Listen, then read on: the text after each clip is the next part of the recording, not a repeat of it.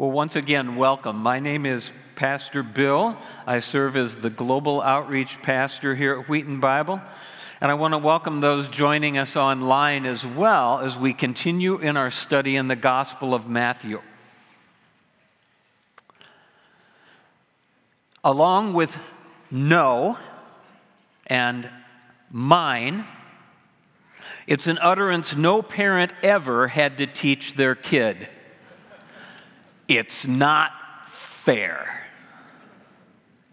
We're born with the ability to survey our surroundings and our peers and cry foul whenever we see someone else has what we also want, but for some reason didn't get. This morning we'll reflect on Jesus' short story entitled in our Bibles as The Parable of the Workers in the Vineyard. Although we could refer to it as well as the parable of the disgruntled servants, or the parable of the lucky workers, or the parable of the eccentric employer, or the curiously generous boss. Let's delve in. Matthew 20, verse 1. For the kingdom of heaven is like a landowner who went out early in the morning at daybreak, 6 a.m., to hire workers for his vineyard. Now, when Jesus begins with this phrase, the kingdom of heaven is like, a phrase we hear often in the Gospels, it indicates he's giving us insight into the nature of God's rule, God's economy, God's working in ways, how his power and judgment operate so that we can take heed and act in accordance with them.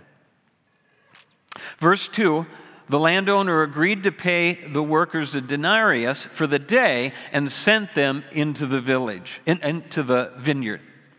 Now, uh, denarius was a small silver Roman coin about the size of a dime. It portrayed a portrait of Tiberius along with the inscription Tiberius Caesar, son of divine Augustus, emperor. The reverse uh, shows a high priest of the Roman state religion.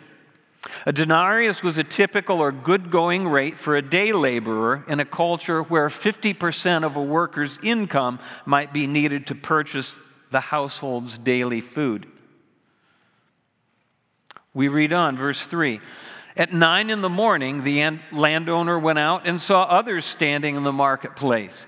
He told them, You go also and work in my vineyard, entreating them to rely upon his fairness, saying simply, I'll pay you whatever's right.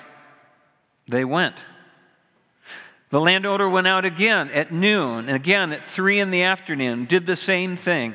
At five o'clock, he went out and found still others standing around. He asked them, Why have you been standing here all day long doing nothing? Because no one picked us, they answered. Apparently, they desired work and income, needing to buy daily bread and essentials.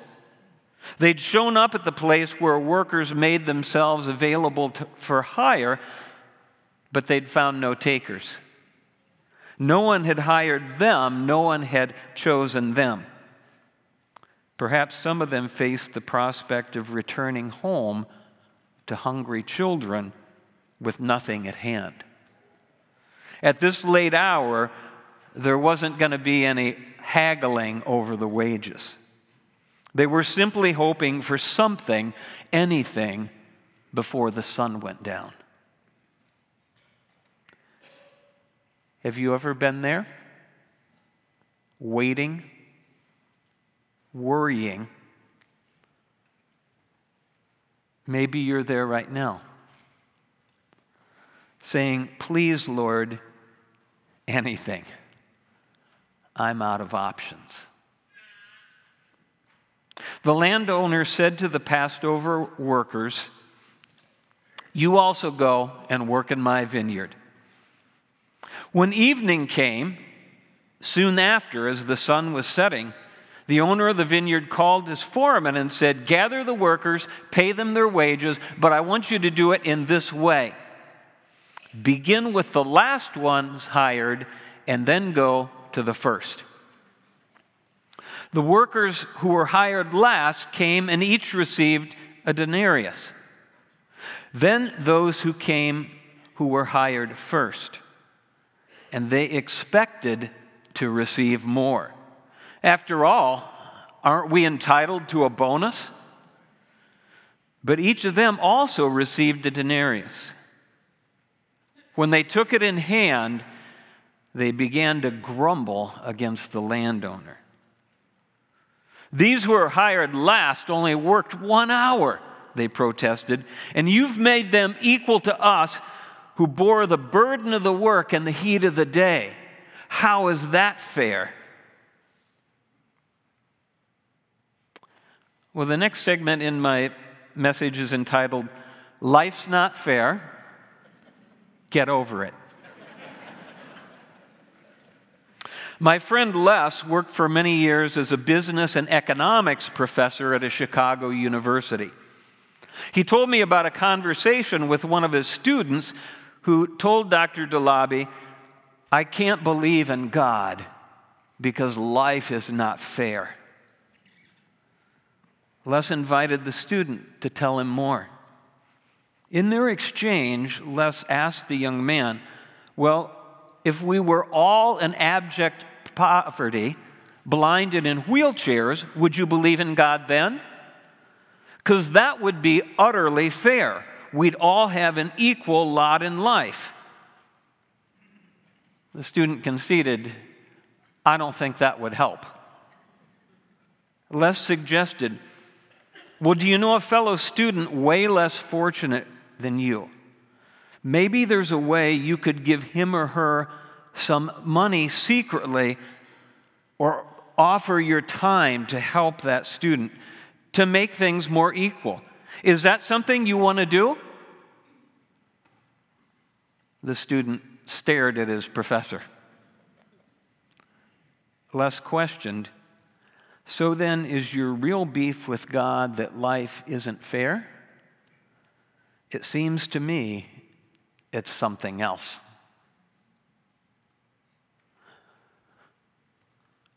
What's your beef with God? What's your beef with God? Do you and I often survey our surroundings and convince ourselves, I'm getting shortchanged, and launch into grumbling against the Master? I want to point out this morning that comparison is a thief. Comparison is a thief.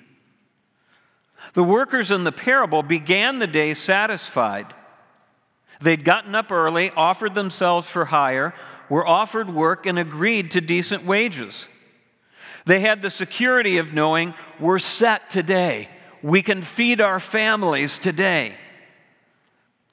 It was only later when they saw others who'd put in less hours also getting a full day's pay that their perspective changed and their mood soured. Now, seeing what others got, they expected more.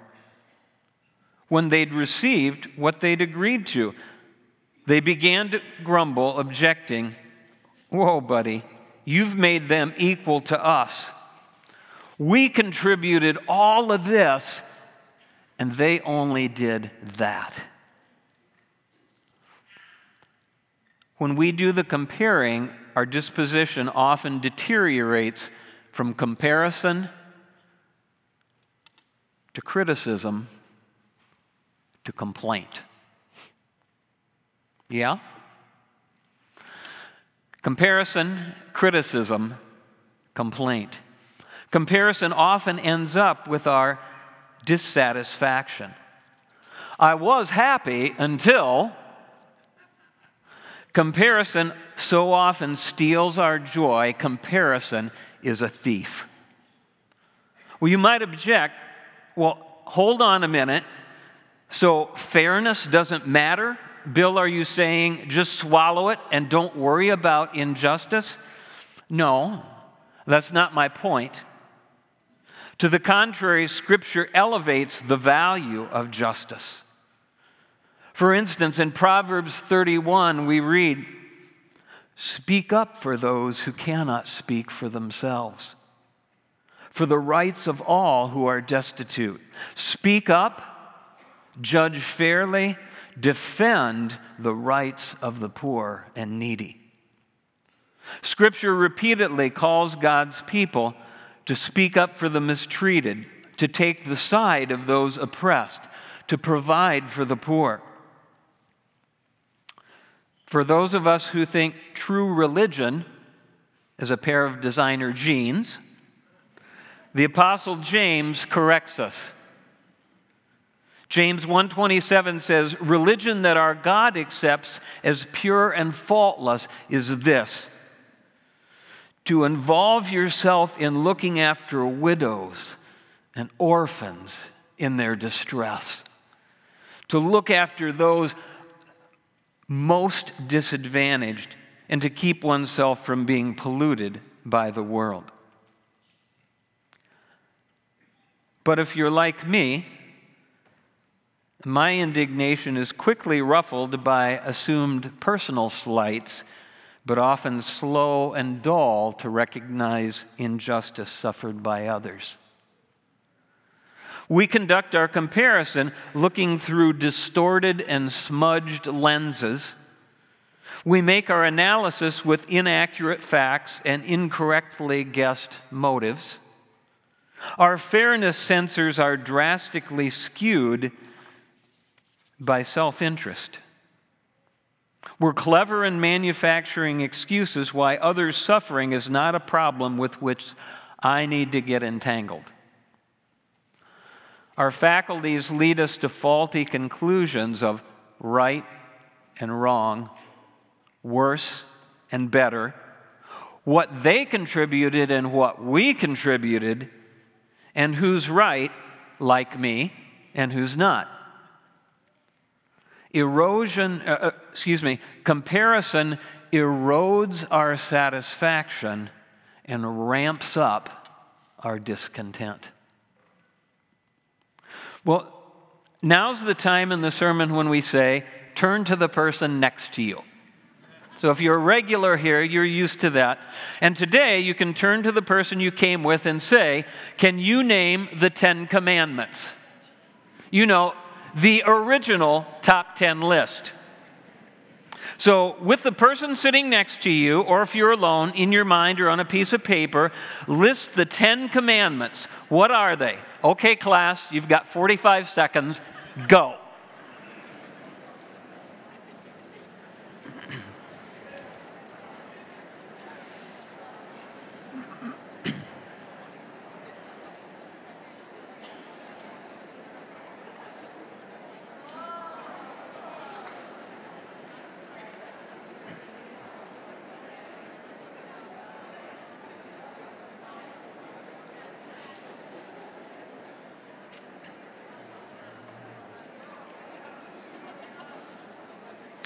All right, class, time's up, I'm afraid.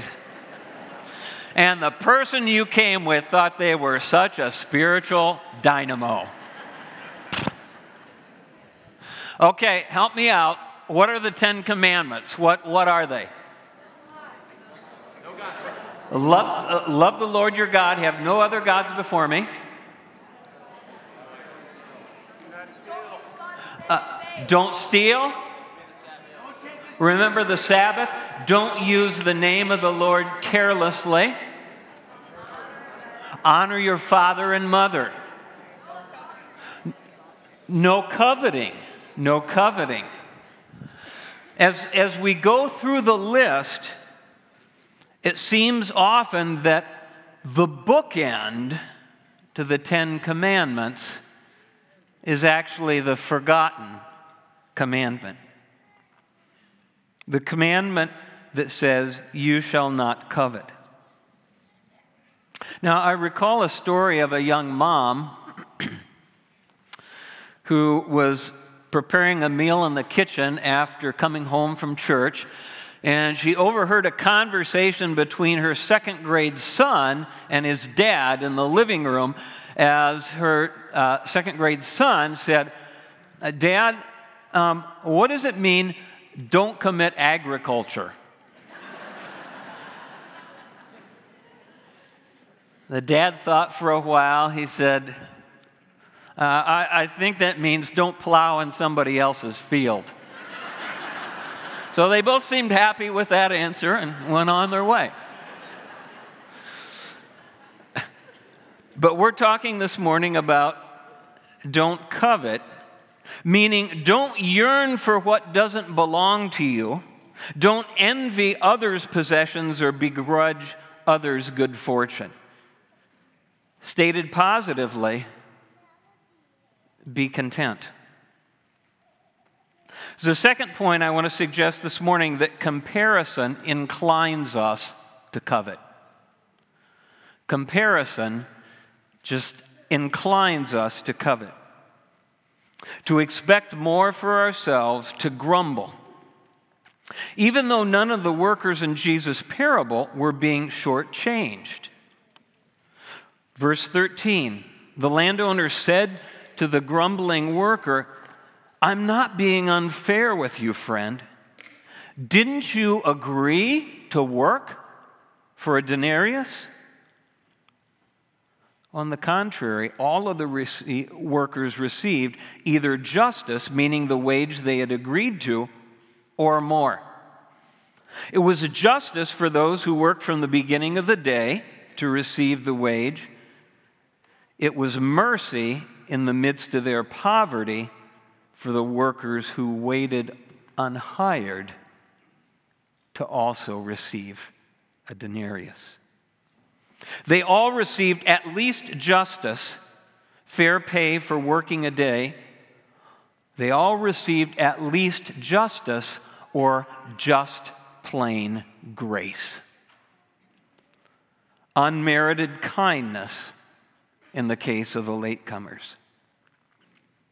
We read in verse 14, the heart of the parable, the master says, I want to give to the one who was hired last the same thing I gave to you. Don't I have a right to do what I want with my own money? Or are you envious because I'm being generous? Have you ever caught yourself mid sentence lamenting, Lord, she already has too much. Lord, he didn't deserve that promotion or windfall. And the Holy Spirit catches you asking, Are you jealous because I'm being kind? You mutter, Lord, you're not going to forgive that, are you? And the Lord probes, Are you angry because I'm being merciful? Remember, the story of the prodigal son doesn't end with a warm group hug. It ends with a brother fuming that his undeserving sibling is being welcomed with a party, and his father pleading with that son to see, You are both loved. When we advise, Lord, if I were you, I'd let him have it. He might just say, Are you frustrated because I'm patient? Don't I have the right to pour out my goodness on others without asking you for permission? Jesus teaches us that our Maker is joyfully generous. We read in the Gospels, Your Father in heaven causes his sun to rise on the evil and the good and sends down refreshing rain on the righteous and the unrighteous. Little flock, it gives your Father great happiness to gift you his kingdom. A good friend of mine who has lived there in Haiti said, you know, there's a dark side to the culture that has trouble rejoicing in another's good fortune. If your neighbor gets a possession you don't have or moves forward in some way, there's almost a compulsion to steal, ruin, or burn down whatever elevates the other person. Romans 12 urges us instead rejoice with those rejoicing. Join in their happiness. Stop begrudging. And also be sure that you weep with those who are weeping. In many nations around the globe, Christ followers live under threat by their own governments, are opposed or oppressed within their home culture, are persecuted by, hardliners of other faiths or no faith, and experience rejection from family members for their loyalty to Christ. But even when this is so, our identity as sons and, God, sons and daughters of God is not as victims. If you are a son or daughter of God, ultimately you are not a victim, you are a victor. Romans 8 proclaims in all these hardships and injustices, we are more than conquerors through him who loved us. These past two weeks, many of you have become aware of the escalating crisis in Sudan, where we have connection with pastors. Would you come alongside them in their current hardship? Joining in prayer for the people and church in Sudan as civil war looms. I want to invite you to watch this prayer cast video.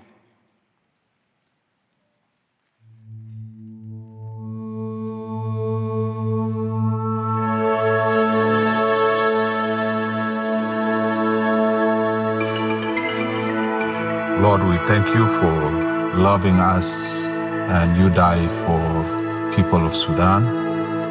You tell us in your word that a time will come when the people of Cush will raise their hands and worship you. Lord, we pray for that time. We want to see it in our generation. We want to see multitude of Sudan coming to face. We pray, Lord, for Darfur region, the Western Sudan, all the tribe that are living there. Lord, we pray for visitation. We pray that you send your people who will proclaim your name. We pray for the people of Nyala, and we thank you for the house church that are there. We pray for Nuba Mountain. We pray for the church that is there. We pray for the house church that are moving toward the tribe that are not reach it. We pray, Lord, uh, of people of uh, Blue Nile. Lord, uh, reveal yourself to them through internet, TV, social media, in dreams. Lord, we pray for the churches that are there in houses, in hiding.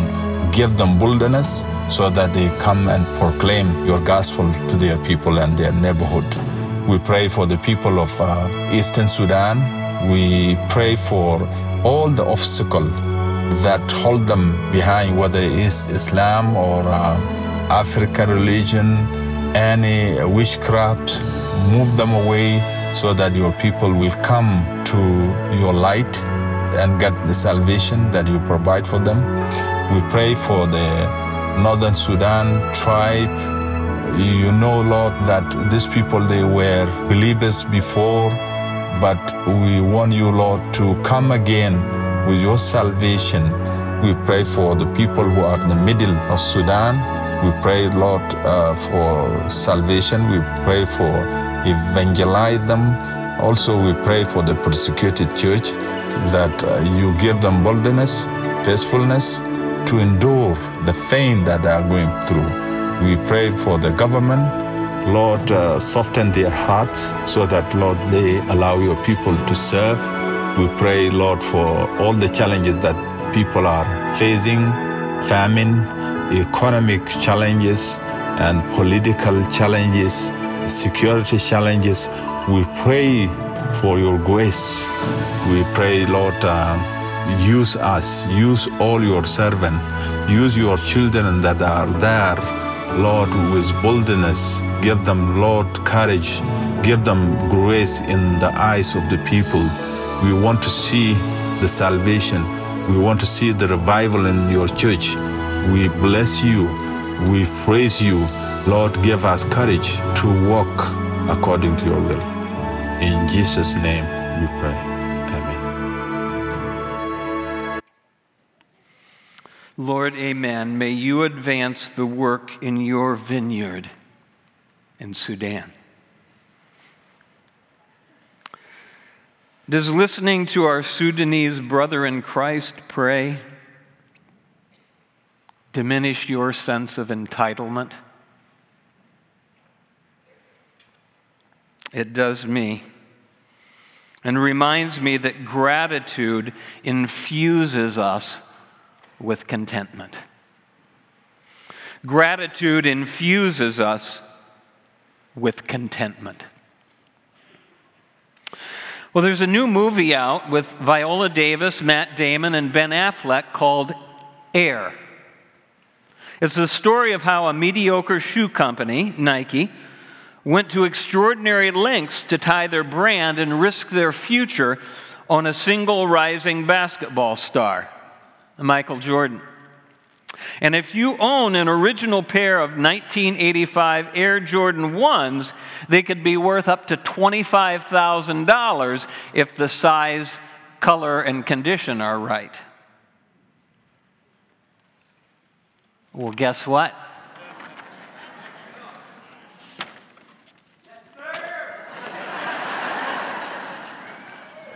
Yeah.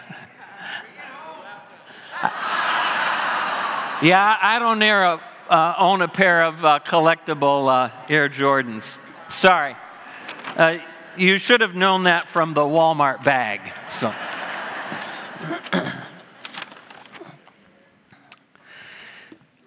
I don't have any collector Air Jordans, but can I be grateful for some new Asics? And if I don't have new Asics, can I be grateful that I have shoes? And if I don't own a pair of shoes, can I be grateful that I can walk? And if I can't walk, can I be grateful that I have life and breath today? Maybe it's not what I have or how it measures up against someone else's stack. Maybe it's more about recognizing that I've been given, I've been given so much by a generous God. Coveting whines, I deserve better. Better house, better spouse, better career, better car. Contentment concedes, what I have is good. Could always be worse. Coveting is always craving more. Contentment says, I can't believe how much I have. The evil one prods and tempts us to covet. Our Heavenly Father calms us, saying, I am with you. I've got you. Breathe out thanks. Be content. Timothy 6 tells us godliness with contentment is great gain.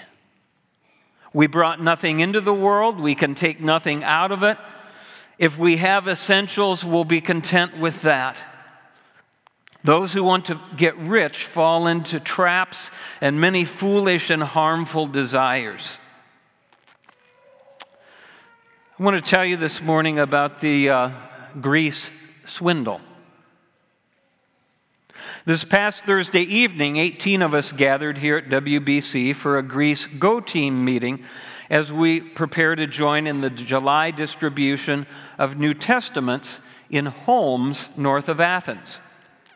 Steve Dutton, who's been part of these distributions in the past, told us the story of a woman he met who received the New Testament at her door in Greece.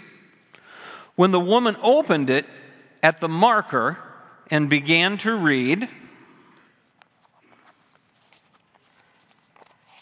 her eyes fell upon the story of the rich man and the beggar Lazarus.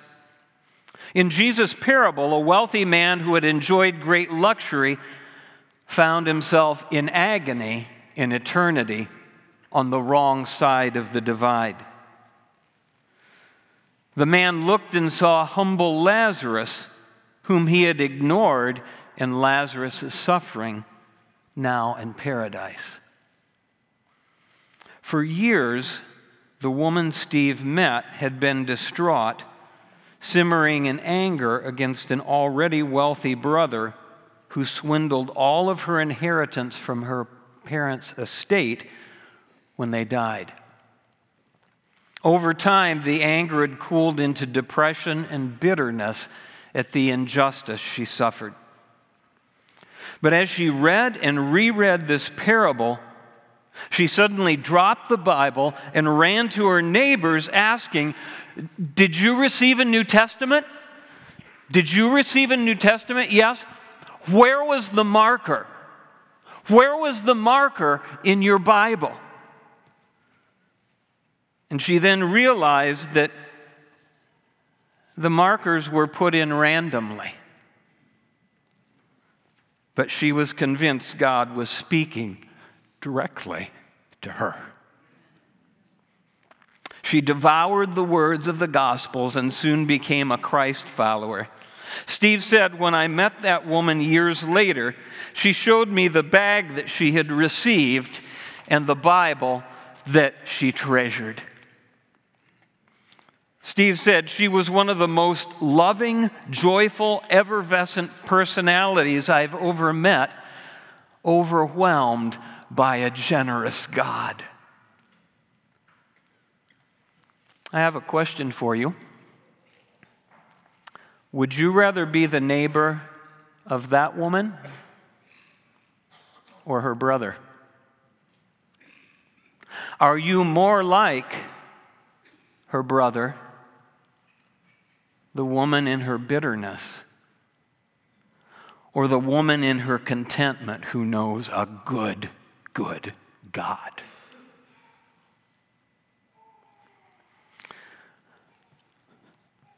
Gratitude infuses us with contentment, and gratitude and strength have their source in Christ. And so Jesus ends this parable reminding us that the last will be first and many who now have banquets and bank accounts that are overflowing will one day discover they were grasping at short straws. I want to cheat a little bit. That's the end of today's reading. But I want to sneak a peek at next week's reading.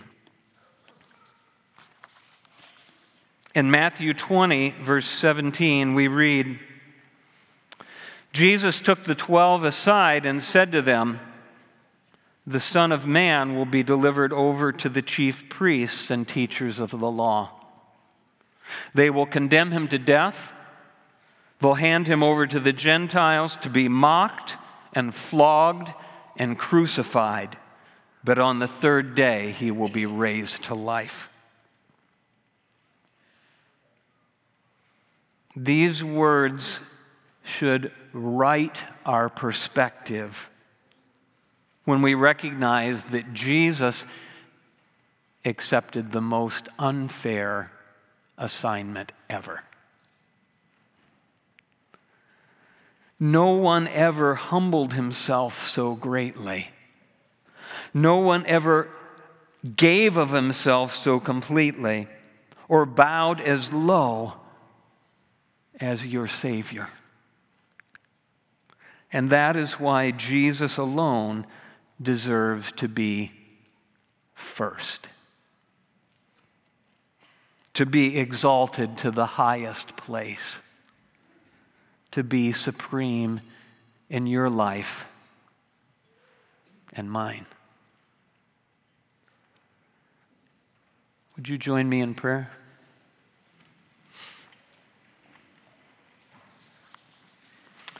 Lord, we confess that we are quick to notice and become agitated when we feel slighted, but are often slow to see and indifferent to respond when others are shorted. Lord, forgive us for the times we have begrudged your mercy or generosity to others. Lord, forgive us for regarding today as a given and not what it is a gift. Lord, forgive us for often suspecting and sometimes accusing you of shortchanging us. We realize we're not home yet. But when we are, we can trust you will not only make things right, but that we will joyfully bask in your majesty and affection. Lord, we humble ourselves at the feet of Jesus. Thank you for reaching to us with wounded hands that heal. Thank you for holding us tight with hands that will not let us go. Amen.